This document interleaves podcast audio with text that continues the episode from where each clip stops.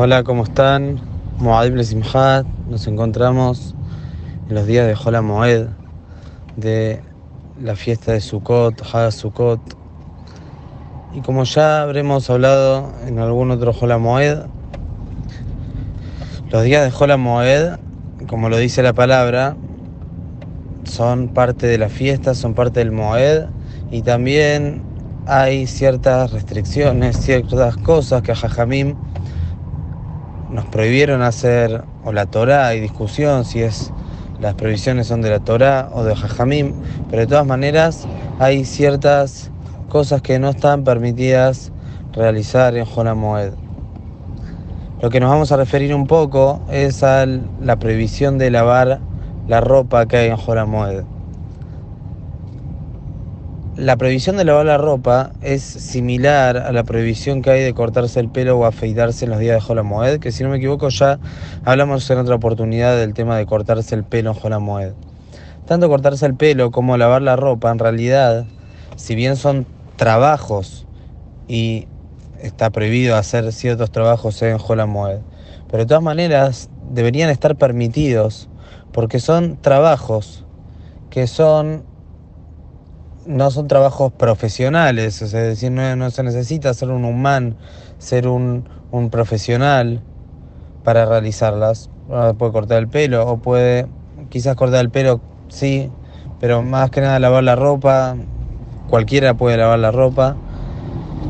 Y son prácticas que son para necesidad del Moed, para necesidad de estos días. Uno puede lavar la ropa quizás para vestir ahora o cortarse el pelo para estar presentable en los días de Joran Moed, en los días de Yom Tov, y más que cortarse el pelo también hay una cuestión que es para belleza personal, belleza personal también debería estar permitido, así como está permitido cocinar, o sea, hay ciertas cuestiones que no deberían estar prohibidas en Joran Moed, pero de todas maneras encontramos que no se puede ni cortarse el pelo ni tampoco se puede lavar la ropa.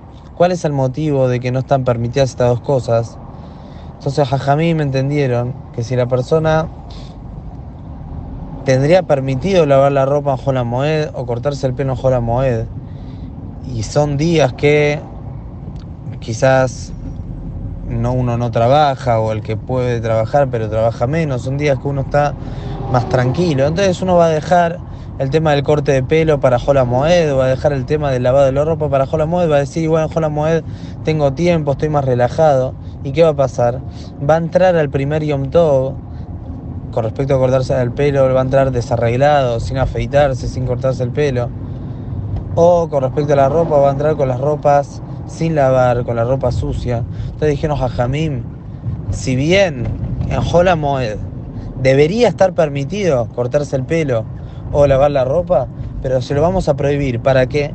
Para que la persona se preocupe en realizar estas prácticas previos a que comience el Hag, previo a que comience el primer Yom Tov. Y de esa manera va a entrar al Hag, va a entrar a la fiesta con las ropas limpias y con el pelo y la barba arreglado. Es decir, esto es una gezerá, es una, una tacanada Jajamim que ellos entendieron que si vamos a permitir, si va a estar permitido cortarse el pelo, lavar la ropa en Jola Moed, la gente lo va a dejar para Jola Moed. ¿Y qué va a pasar? Van a entrar al primer Yom Tov de manera desarreglada y con las ropas sucias. Por eso Jaime prohibieron. Ahora si nos vamos a preguntar, ah bueno, pero una persona que sí se cortó el pelo, sí se afeitó o sí lavó sus ropas. Entonces esta persona hizo las cosas bien. Dejémosle que se corte el pelo o que lave la ropa en Jola. De todas maneras, está prohibido. ¿Por qué está prohibido? Porque quién sabe si este de la ropa o si se cortó el pelo. Las personas no van a entender. O sea, sería un tema como Marita Ain. Pero no van a entender. ¿Se cortó el pelo? ¿No se cortó el pelo? ¿Lavo la ropa? ¿No lavo la ropa? Por eso dijimos Jamim del todo. No está permitido lavar la ropa, ni tampoco está permitido cortarse el pelo en Jola Moed, aún aquella persona que ya lo había hecho previamente donde sí permitieron cortar, eh, lavar la ropa, que es lo que más nos vamos a referir, en ciertas ropas o en ciertas personas que por alguna circunstancia no pudo lavar sus ropas antes, pero son casos muy específicos, no son casos, son una persona que por alguna cuestión personal no pudo lavar la ropa y no se le va a permitir. Son casos específicos, una persona que estuvo capturada o estuvo presa o vino de algún tipo de viaje. Son casos muy específicos que normalmente no se dan. Entonces ahí Jajamim dijeron, bueno, a esta persona le vamos a permitir. O, por ejemplo, ropas que se suelen ensuciar aún cuando uno las lava, como vamos a ver en Santa Yem quizás mañana. Entonces en esos casos ahí es que permitieron, pero de manera general está prohibido lavar la ropa en los días de Jola Moed.